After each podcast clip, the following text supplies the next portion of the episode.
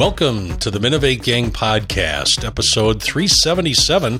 I'm Steve Borsch, and I am on with Tim Elliott. Good morning. And Phil Wilson. Hola. How you guys doing? Wow. Got to get a little, Spanish flair. Spanish going. Yeah, but what about your Spanish accent? Can we hear that? No, I can't do the Spanish accent. It all just comes out like Speedy Gonzalez, so I don't think it's really appropriate. Well, I've been goofing with an app called Memorize on Memrise on my iPad, and we've been learning Spanish. Michelle and I have been just goofing around a little bit.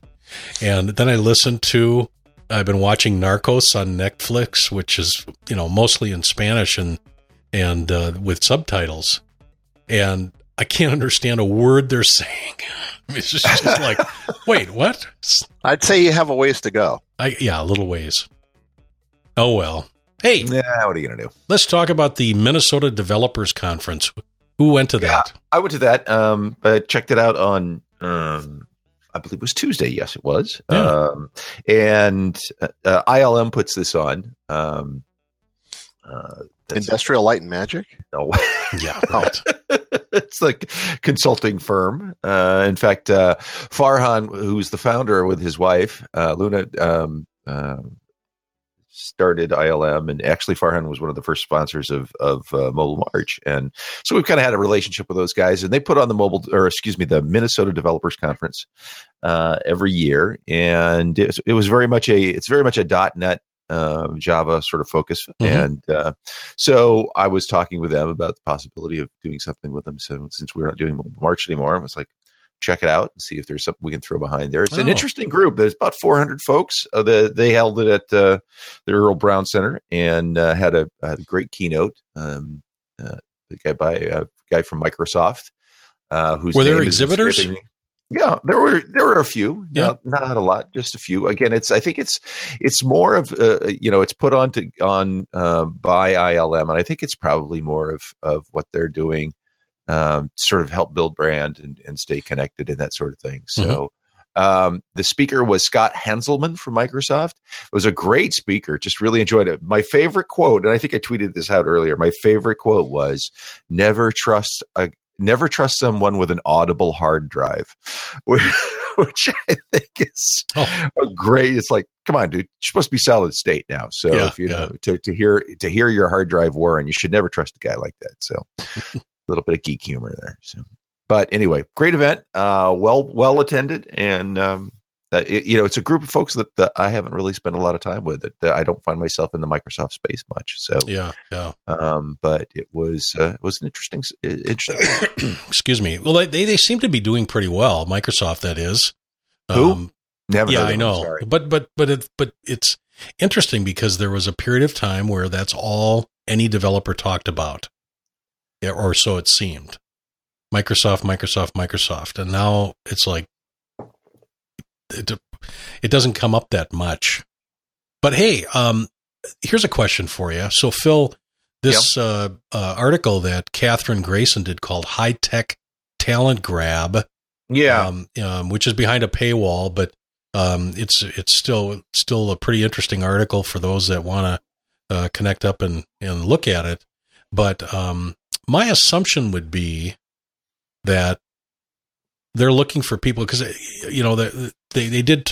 She did touch on in the story about the Doug Olson opened Microsoft office in St. Paul almost a decade ago. And that was the expectation was Doug was going to ramp up that to hundreds and hundreds of employees, and that never happened. Right. Where do you think, because she kind of talked about this. She talked about Target and, of course, Smart Things is here, so Samsung has a presence, and then your BuzzFeed office obviously is a presence, and now Amazon's here. Is it kind of a diverse pool of hiring that's going on? I don't know if it's necessarily a diverse pool. It's just. I think that the high tech talent grab is what she called it. It was sort of like, I think one of the teaser headlines that I got in a newsletter was they're here to take your jobs, and it's just like or take your talent, I believe it was.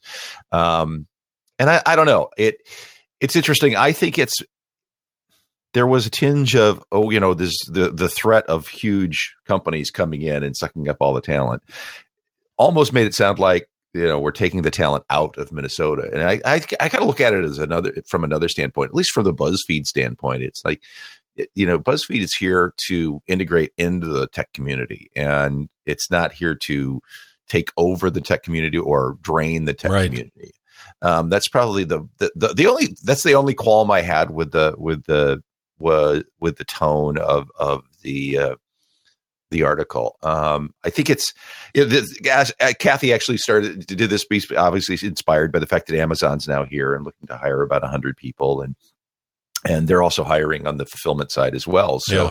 And I think that's one of those things that was a, let's talk about, you know, where the talent is going. And I think that, you know, it's great to be, I would look at it more as it's great to have these companies in town, because it does further that desire to make people know that technology is alive and well in Minnesota, and we're a growing tech hub. So, but I got the sense of that by technology in quotes, it's basically talking about engineers. It's not talking about, you know, other people that play roles in these companies. I would agree with you there. Yeah. And there are definitely, you know, at least from the BuzzFeed side, we're only technology. We're only interested in hiring technologists right now, is simply because that's what our office is. We're not hiring editorial or marketing or anything like that. But I know that, you know, for example, Amazon is hiring not only technologists, but there are, you know, I see ads all the time for Amazon to work in the fulfillment in the center in China. Right. So there are other things going on. Well, but also the other thing is just like in the Bay Area. You know, companies are always stealing from one another. They're always recruiting people, and people are, you know, there's a fairly fluid movement from company to company, especially with engineers. And then, you know, you have the infamous, you know, Steve Jobs and who was it, Google or something, that they're not going to poach each other. Mm-hmm. And there's some sort of tacit agreement and so on, which was never really proven.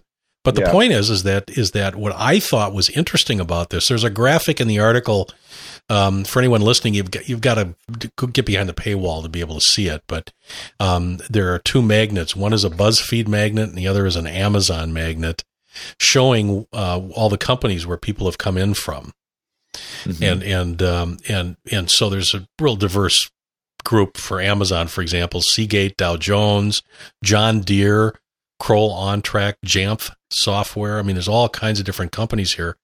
The point, though, is that this is exactly what I think the Twin Cities needs, or Minnesota needs, is this fluid pool, because people go into a company like this and they'll work for Amazon and they'll meet one another and they'll work on projects. And pretty soon they'll say, you know, we could do this better. And they'll spin off and they'll go start up a company. I mean, that's sort of the Bay Area model.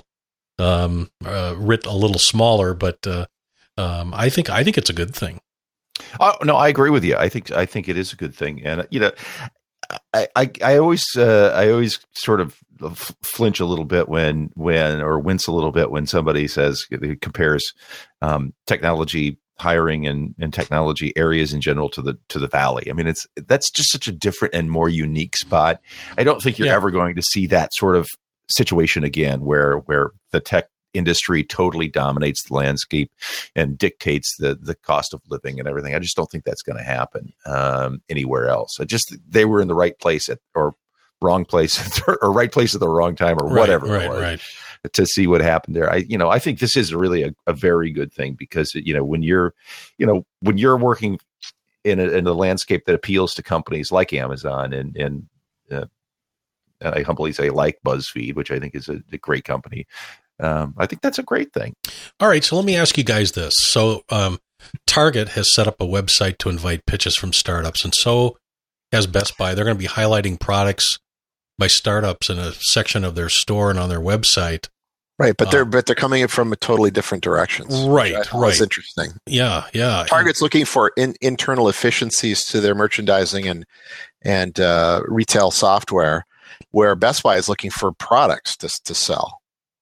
Right. And you know what the thing about Target, I totally understand it. I mean, they were at Mobile March, right, Phil?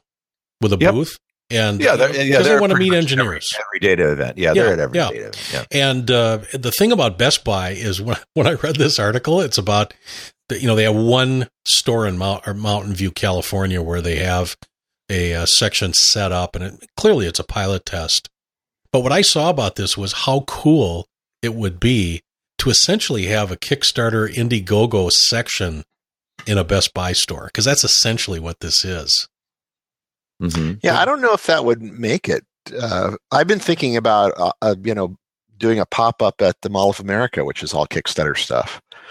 But I don't, looking at it pretty hard, I don't think that there's enough, out there to really make a go of it, at least here. Maybe in San Francisco or New York, maybe, a bigger city like that, there might be. Well, because you have to say that all these Kickstarter things are geeky little products, and the market for these are pretty small, actually. Well, that's true. I don't know. I think it's an interesting concept of highlighting startup products. It is. I don't know necessarily if it's a moneymaker, because my moneymaker necessarily as more of a marketing piece to try to appeal to those that are really focused on what's happening in the entrepreneurial and startup community. I don't know, because that's not just technology. I mean, it can move beyond just tech devices. So. Right. But speaking of Best Buy, I did notice there is a piece in the Business Journal. Again, it's behind that paywall, but about Best Buy having to close some stores. I don't know if you guys saw that. No, what's that about? I'm trying to open it, and for some reason, my account doesn't allow me to see it. But that's because you forgot to pay. I did pay. Gosh darn it! Yeah, but you can't use that Joe Schmedlap credit card anymore. You got to use it. You got to use a real one. But it's kind of interesting. It looks like it says, hang on a second, 7 stores this fall. There are, 6 stores were closed at the end of October, 1 in Council Bluffs, Iowa, 2 were in Baltimore, Maine, South Carolina, Long Island. I guess that's about as close as it gets. Wilmer, Minnesota. Sorry, they're going to close the Wilmer store. And I know you like that one. Bummer. I'm sorry. Yeah. Yeah. So they got to pay for that showcasing of startup stuff on the end caps. Oh, how funny. So anyway, there's a little Best Buy news. Yeah. And go on. I'm sorry. No, you were going to talk about Julio's article on the coding school, right? Wharton. Right. Have you heard of these people, the Iron Yard? Yep, sure have. Yeah. Okay. Yeah. It's another coding school. I think, I can't remember where they're based. They're not based here in Minneapolis. Maybe it was Chicago. I can't remember. No, Greenville, South Carolina. Yeah. No, the way they say it in South Carolina is Greenville. It's not Greenville. It's Greenville. It's not Greenville. It's not Greenville. It's Greenville, South Carolina. So, all right. Sorry.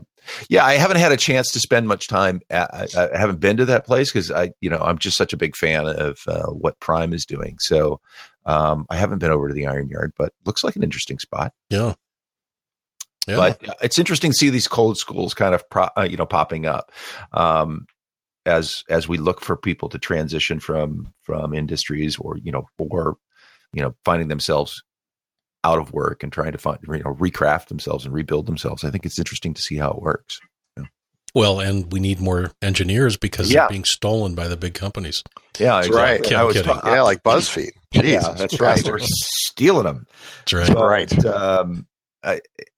I was talking to the folks at Prime. They have an insanely high placement rate. They seem to do very well. Well, again, if you remember, their core direction was to be picky and to choose and to vet their candidates.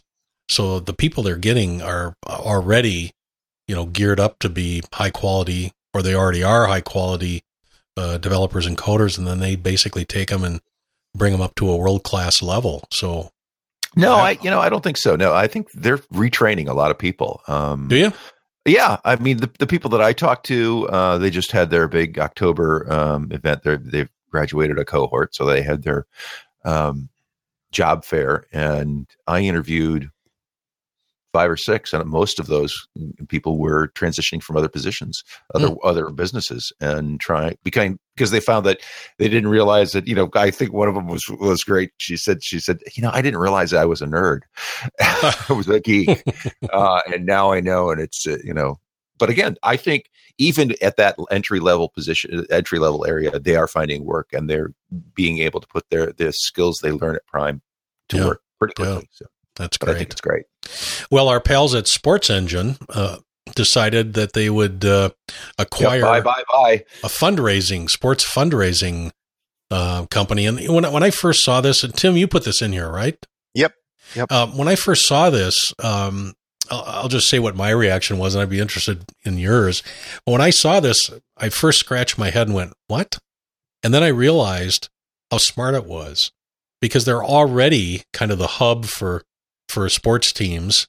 And especially at the junior high school and high school level, right? And to have a fundraising component that they can offer, so you can have a donate button on there, and you can do the fundraising transaction right on the same site, makes perfect sense. Yeah, it's the velocity of their acquisitions after the NBC took them on. It looks like they pitched NBC and said, here are a bunch of companies that we want to acquire with the funding. Yeah. And now they're just going and doing it. So I would expect to see some more acquisitions like this as they kind of fill in the blanks and become this, one-stop shop. Mm-hmm. That was I talked to Justin Kuffenberg, we a few weeks back when the Pitch had their open. Was it the Pitch? Yeah. Isn't that the name of the sports co-working space over by Sports Engine? I believe it's called the Pitch. But I ran into Justin Koffenberg there, and he was telling me that he got to know actually Jonah Peretti at BuzzFeed.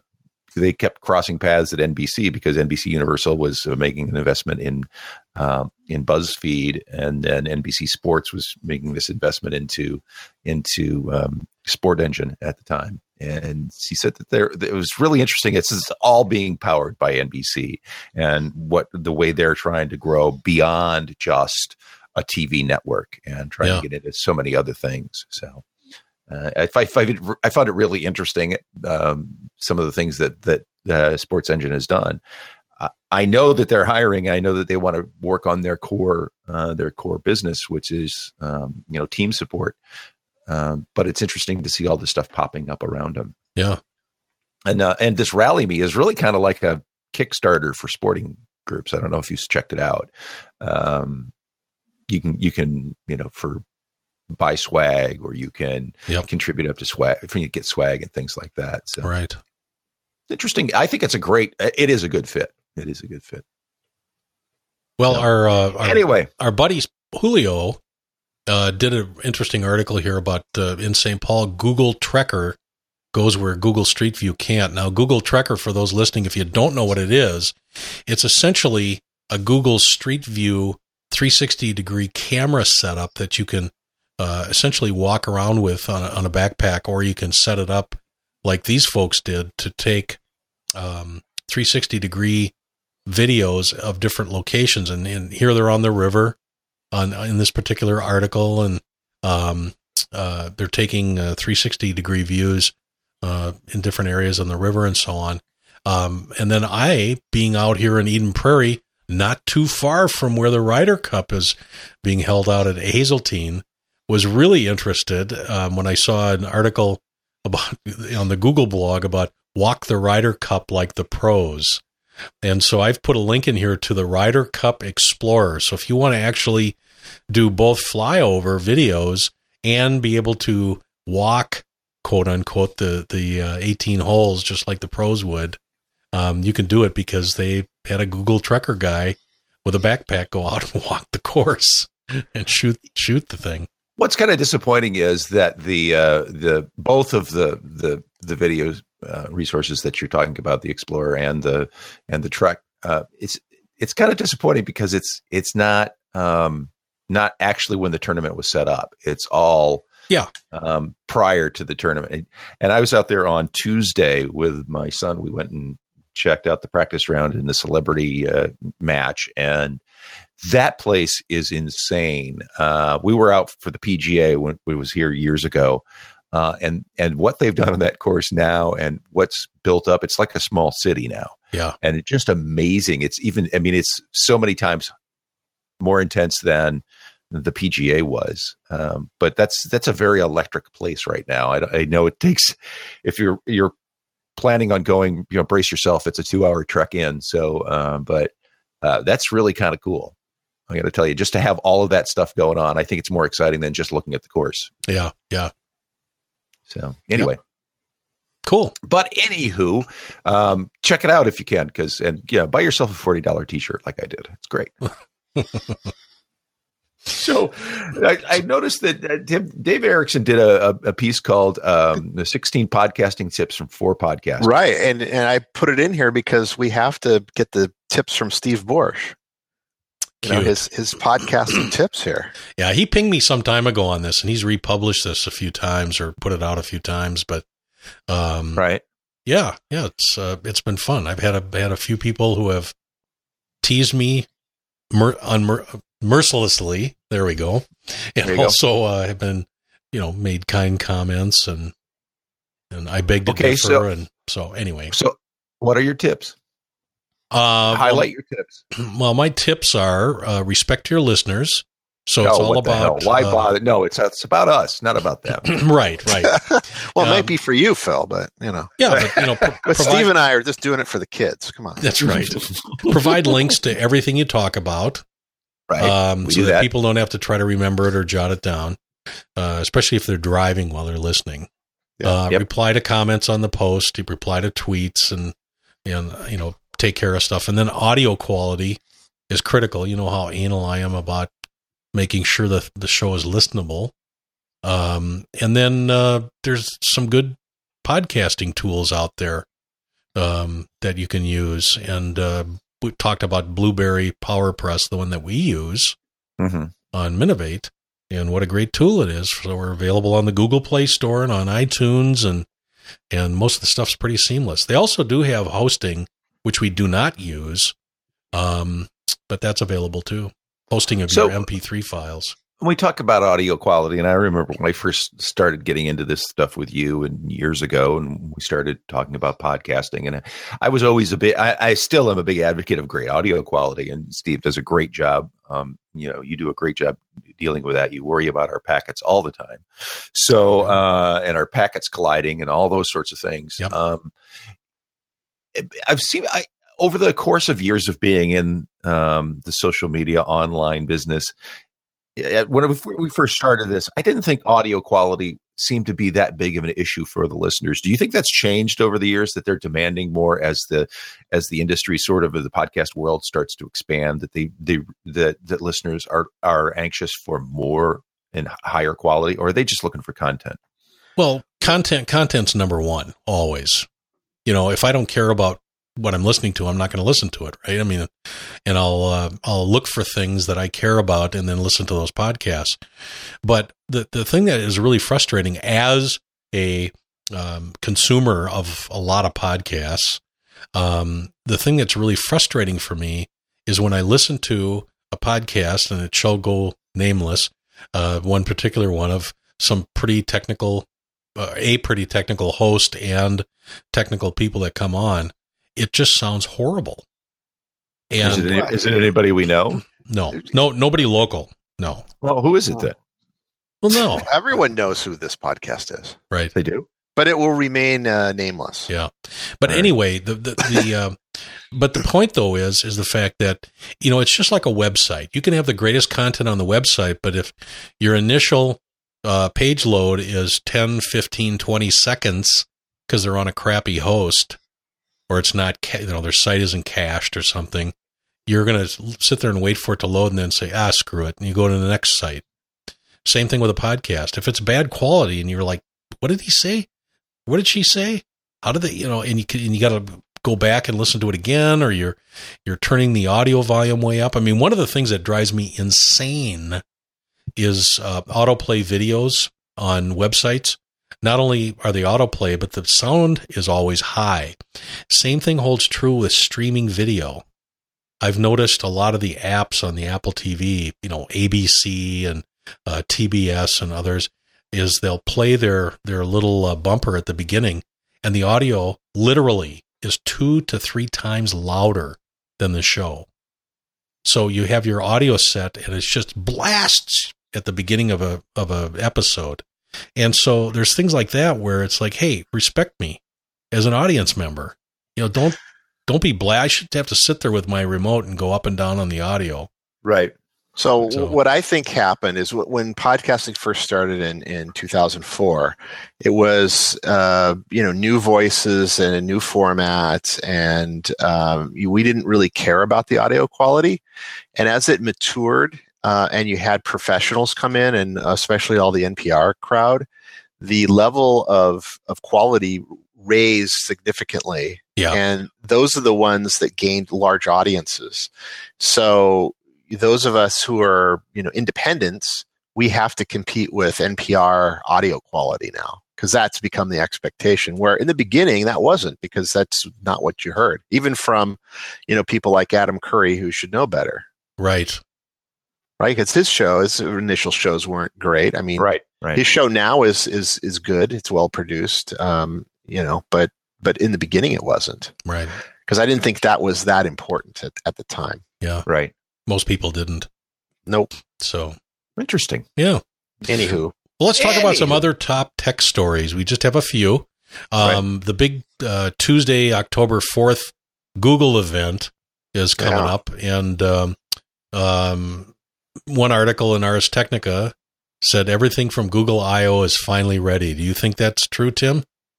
Yeah, I think mostly it will be. And all this stuff will be out by Christmas time, I think. All the products anyway. Can you just recap those real quick? What they're coming out? Yeah. What do you think will be launched on Tuesday? I think there's going to be a new phone or two. And the rumor has it that they're dropping the Nexus branding for the Pixel branding. Mm-hmm. So there'll be the Pixel phone and the Pixel XL following in line with what the Apple's doing with the iPhone. Mm-hmm. And both of those phones look very much like the iPhone, in fact. Right. They'll be running Nougat, which is the latest version of Android. There's a lot of other interesting things that they're doing, and there's some rumor that they're going to come out with an OS called Andromeda that will kind of meld together Android and Chrome OS. Tell me a little bit about that. What is that gain when you combine these two OSs? And right now they've done it with a few of the Chromebooks, and I'm still waiting for the one that I have to be part of that program, where they add the Play Store to your to Chrome OS. So, Chrome OS, as you know, is just basically a browser. So you're in the Chrome browser, and it's a full Chrome browser. It's not the mobile version.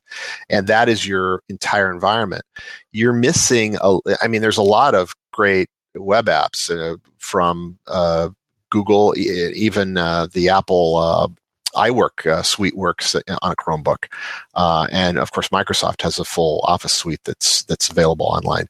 But you're missing a lot of apps that you really need. Like in my case, it's like FTP apps and other kinds of things that you really need a full laptop to do your job. If they add the Play Store, you're able to add Android apps to that. That will be able to provide the kind of the key apps that you're going to need, I think, for most people. Andromeda is supposedly going to actually integrate that a little bit finer. So it's not just windows that are running in an emulation window, Android apps. It's going to be a more full operating system like iOS or Mac OS is. Or Windows. Yeah. So, and that actually really, really excites me, because I am running Parallels on my Mac, on my iMac here. And, I have Jelly Bean running. It says beta. But it's, so I can, and I can't connect. They don't allow you to connect to the Google Play Store. So you can't really load a bunch of apps. There's just the stuff that's on there.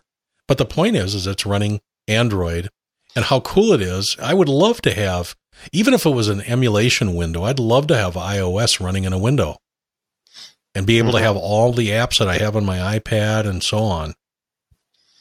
Be very cool. Actually, what I'd like to be able to have is something where I could configure stuff on the desktop, configure all my apps, and then just have that configuration update both my tablet and my phone as well. I think that would be really cool. But I think this is a great move on their part, on Google's part. Yeah, they're doing interesting things. So the implementation will be the kind of the proof of whether this is going to work or not. I think that putting Chrome OS and Android together is a good idea. How they pull it off is the question.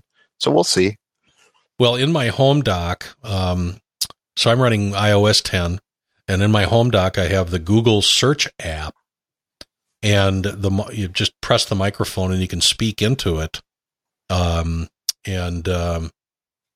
search capability in that is at least 3 or 4 times better than saying, "Hey Siri," and then having, Siri do its thing and give you results back. It doesn't give you the same results. I mean, it's not anywhere close. Well, I find that it recognizes your commands and your voice better than what I've seen on with Siri or with Cortana on the Windows. Yeah. You know, you can ask it just about anything in a natural way, and it understands exactly what you said, and then it gives you quickly back a search that's pertinent to that. Yep. So Google, really does that whole cloud-based thing really well, better than anybody else. And they've quietly with Google Now been able to, not only catch up but go ahead. I think of Apple and Microsoft. Yep. So. All right, boys. We gotta go to something else here, and this something else is Facebook at work. I thought this was a bad idea. Oh, it's literally. Why do you need it? I don't quite understand. It seems like you want to be distracted, huh? Well, okay. So Facebook believes it can keep individual employees engaged with the product, so it's betting on a pricing plan that charges companies per monthly active user instead of charging a flat rate per company. And so they're going to want to do messaging and all that kind of stuff. I mean, if I was a company, I would say, hey, with 87 privacy and security settings, I don't want my people on Facebook in any way talking about, vitally important projects and things of that nature. I think this thing is going to auger into the ground. Yeah, it will, because they're competing against Yammer and Slack. I mean, these are products that are enterprise grade. They're they don't have any other distracting personal thing like a Facebook does. Yep. So even though they're trying to wall this off into its own little thing, you're just one click away from being in your Facebook feed with your Aunt Betty. So this is not a good. I agree. I don't think this is going to go anywhere. All right. So then what do you? I am not a big fan of Slack, by the way. I mean, I'm a fan of the ability to communicate in real time, no matter what. But I think sometimes Slack is just a time suck. It is. You said that before. Yeah, it's kind of crazy. So anyway, but yeah. So but now Facebook is kind of a time suck with pictures of cats, right? Is that the deal? No, not enough pictures of cats in my Facebook feed. Maybe I'm following the wrong people. Maybe so. I want it to, if it looked like BuzzFeed, I'd be all into it. But no, it's just a bunch of people grumbling about the election now. Yeah, I know. Ain't that the truth? I don't even like the look there. I'm like, really? Yeah. Let's forget about Facebook and the election, and let's talk about video entertainment. And this story you stuck in here, Tim. What kind of video entertainment are we speaking about, Sam? Well, any TV or movie based. The Plex Cloud. So right. So I have to tell you that when you sent out the show notes last night, and you had this link in here. So for everyone listening, Plex which is this media server that is free and you can download. And I used to run on. Well, it's not completely free, but it is completely free to try out, and you can get some a lot of functionality actually out of it. Right. It's a freemium model, but it costs $40 a year to really get the full benefit out of it. Yeah. And I used to run this on a Mac Mini. I had a wireless Bluetooth keyboard that I had like 3 years ago, and it was cool and it worked great. And the thing that I did do is I would go in and I would download all these connections to things that I probably shouldn't have. And so I sent this to a young man that I know who's, I think he's 20 or 21. And he puts things on Plex and has given his aunt access. And his aunt, I think she lives 10 states away. He's on the East Coast. And so I sent him a note last night. I said, hey, what do you think about this? Would you put your stuff in the cloud? Because, you know, he's got bootleg movies like mad on there. I mean, first run movies too. I mean, it's scary. And he sends me a note back. This is over the Signal app, because he's paranoid. He sends me a note back and he goes, not period, a period, chance period, in period, hell period.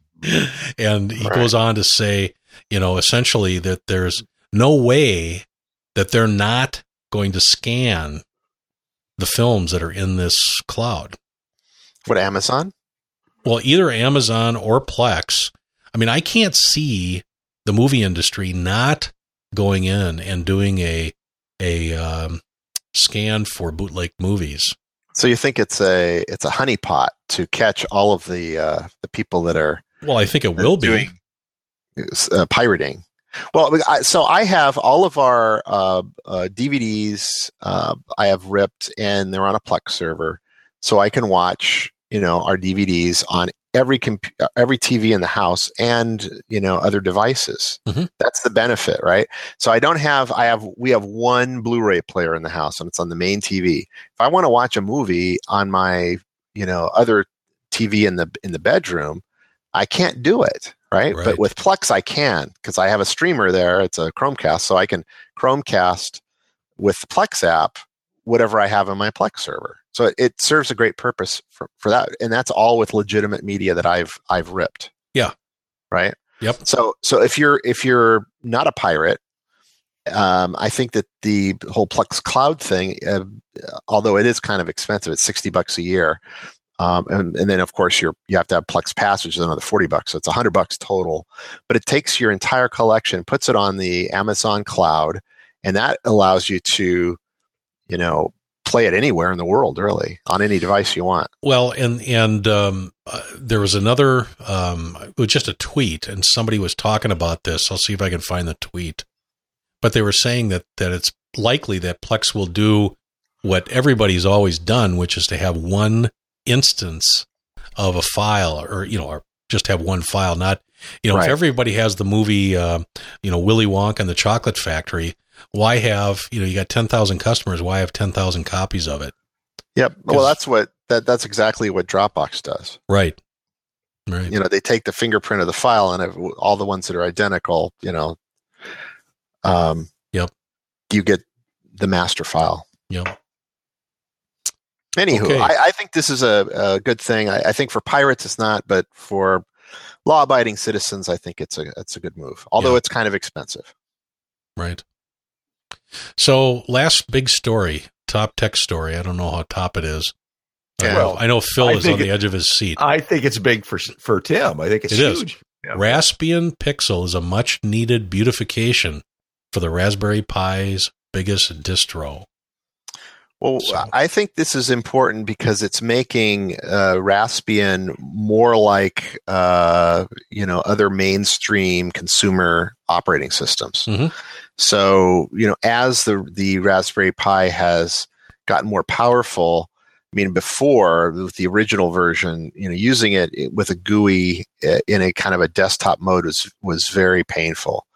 But now it's actually pretty good. So they've cleaned it up, and they've made it so you don't get the cryptic, you know, boot up Linux boot up where you've got all the lines of code that stream past you quickly. So they've they've made it much more like a Windows or a Mac OS. So, you know, I think this is a good move. It's still Linux. It's still based on Debian, but they've made it more consumer friendly, which is a good thing. So here's a question for you. So do you see this being like a Ubuntu for Linux? Yes. Just a really popular, it'll become a popular GUI for it? Yeah, but see, what makes Raspbian really good is that they leave out all the sorts of stuff from, say, Ubuntu that would slow you down in a device like a Raspberry Pi. So it's optimized for basically slow hardware, which Raspberry Pi still is, even though it's increased a lot. This is kind of their version of Ubuntu, if you will. Yeah. Well, when I read through this, is what I thought was, this will be great for potentially great for Internet of Things, because if you can have a click and configure GUI for the Raspberry Pi, it's going to open it up to more people. Yep. So that's true. Yeah. Nice. So anyway, I just threw it in there. And it's one of those last stories that if we get to it, great. If not, it's okay. But it's a good improvement. Great. Anywho. All right. Well, let's talk about the cool thing of the week. Cool thing of the week. Cool. And Mr. Phil, you get to go first. This is something I saw at the Target Techstars event during Startup Week. This is Revelar. Revelar is a device that syncs with your phone, and it can be worn under clothes or on a key fob or something like that. It's really kind of designed for women as sort of a safety feature when they're find themselves in danger. They can press this, discreetly press this button. I like it. More because it's on the path to something great. I really like I enjoyed the pitch from the founder of the company. She did a great job. She really had a passionate story and really has attacked this in a big way. My problem is the price point's insane. It's $99, and I think that's too expensive for a button that sends out a warning. It doesn't give you anything other than the ability to contact, somebody in an emergency or a crisis situation. And I think it's overpriced, but other than that, hey, this is the I've fallen and I can't get up button. Kind of very much like that, sort of a Bluetooth enabled fallen and can't get up button. Right. Well, in the, this is funny because I've been thinking about something. My daughter uses an app so that she can, if she runs into an emergency, she can use this app, and it provides us with the location, so we get an alert. But it also tracks up until the phone is turned off, so it'll show the last location. And there's an Apple Watch, capability now, where if you hold down the main vertical button on the right side. There's an emergency SOS capability. So you just press that and it dials 911 and gives them your location. And so that sounds great, except if you're in an emergency and you're pressing that on the side, it takes a couple seconds. And it takes two hands. And then you got to press the emergency SOS thing. And the thing I like about this is, if you're feeling unsafe or you're walking to your car at night, you just clip it on and it's right there. And all you got to do is just touch it 3 times. Yep. And that's what I kind of like. Again, I think it's a great idea. The price point needs to come down to really make it a feature that more women will adopt. $100 is kind of pricey. So, but it's your security. Come on. It is security. True. And it's 4 easy payments of $24.99. Thank you so much. Yeah. Now, how much would you pay? Wait, there's that's more. Right. And we're going to throw steak? In. Do I get steak knives? Yes. Yeah. We'll throw in some Ginsus. Cool. All right, Tim, your turn. So this is one that Graham actually threw into the notes, which I liked, not as a story. Well, I liked it as a story, but I like it as a cool thing of the week. It's the Blink wireless cameras. They start at $99 for one, which it's kind of pricey. But what they are is a battery operated, totally wireless, very small and cool looking camera that you can stick at your cabin or wherever else, or your main house. You can stick a bunch of them. You can buy 5 for $349.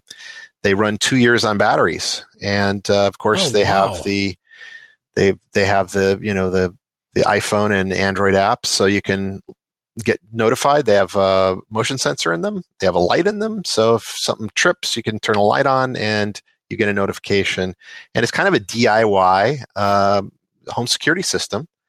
And for what you were looking for, Steve, this might be a good option for you. Do you have to use the cloud? Have to use the cloud. You do. Sorry. Yeah. So no, that's cool. So stay with the Raspberry Pi that I talked about earlier, and you don't have to do the cloud thing. Yeah. But I thought this was a cool idea. It is a cool idea. Mm-hmm. Huh. All right. Well, okay. Mine, we've talked about the Signal app, which is Edward Snowden recommended. I mean, other all security professionals talk about this app, Signal, over and over and over again. And as I mentioned before, I've got all kinds of people involved with using it, including my bookkeeper, who will sometimes work from home and will send me stuff over email. And I just, after knocking her about a few times verbally, saying, "Hey, come on, don't ever send anything secure like passwords or stuff about our accounts or whatever. Don't send that. Send it through Signal." So she's doing that now. Well, it would be nicer if it was available on the desktop, and it is. Ta-da! Ta-da! It's like if you asked for it, and it happened. Well, they had talked about doing it. It's available as a Chrome extension right now, but of course I use Chrome all the time, so that's... Well, it's a Chrome app, actually. It's a Chrome app. Excuse me. Yeah, you're right. And it works incredibly well. All you do when you set it up is you open the Signal app on your phone, because it has to be connected to your phone, and you just scan the barcode. Boom, you're set up. It's very, very easy to use. It's very easy. So I thought, this is cool. I was really impressed. And so that's mine. Yay. Good. So when you're communicating with Edward Snowden, you've got the right tools. Yeah. When you're communicating. Yeah. Hey, he hasn't even responded to tweets that I've done. I'm telling you. Come on, Snowden. He's big league now. He's got a much bigger name on the other line, Tim. Yeah. Okay, whatever. Yeah. I thought he was on the outs with Assange, though, so maybe he's looking for a new friend. He's on the outs with Assange. Yeah, because there's only a few people in that circle they hang with. So That's right. Listen, I put another upcoming event on the event calendar, which is I did too. IoT Hack Day on the 22nd of October in Minnetronics. Yep. So check that out. I should have put that on because of IoT Fuse. Yep. That was. And I put in the Minnesota Blogger Conference coming up on the 15th. Oh, yeah. October. Are tickets still available for Concordia? When I put this in earlier in the week, there were. I don't know if they are now, but if, if there are, you should sign up soon because I think always a good event. Michael Roventine has been all over us over and over and over again to like, how come you guys don't come? Who I did. I spoke there. Michael Roventine. A couple years ago. Yeah. Oh, yeah. All right. Well, I'm going to show up if there's time. Yeah, this looks really good. This looks really good, actually. October 15th. Yeah. Be there. Aloha. Yeah. I mean, I shouldn't act surprised. Like, this looks really good this time. We've been there. We've been there before. It's definitely. Yeah. So Michael Roventine and Jen Jamara, and October 15th, Concordia University. So our tickets, they're $30. Yep. Yeah. Okay. Excellent. So there you go. That includes lunch, I believe. Okay. Good deal. So the upcoming week will hold some fun in the world of technology and innovation here in the Twin Cities, and we'll probably talk about it next week on the Minovate Gang Podcast. Have a good week. Take care. Cheers.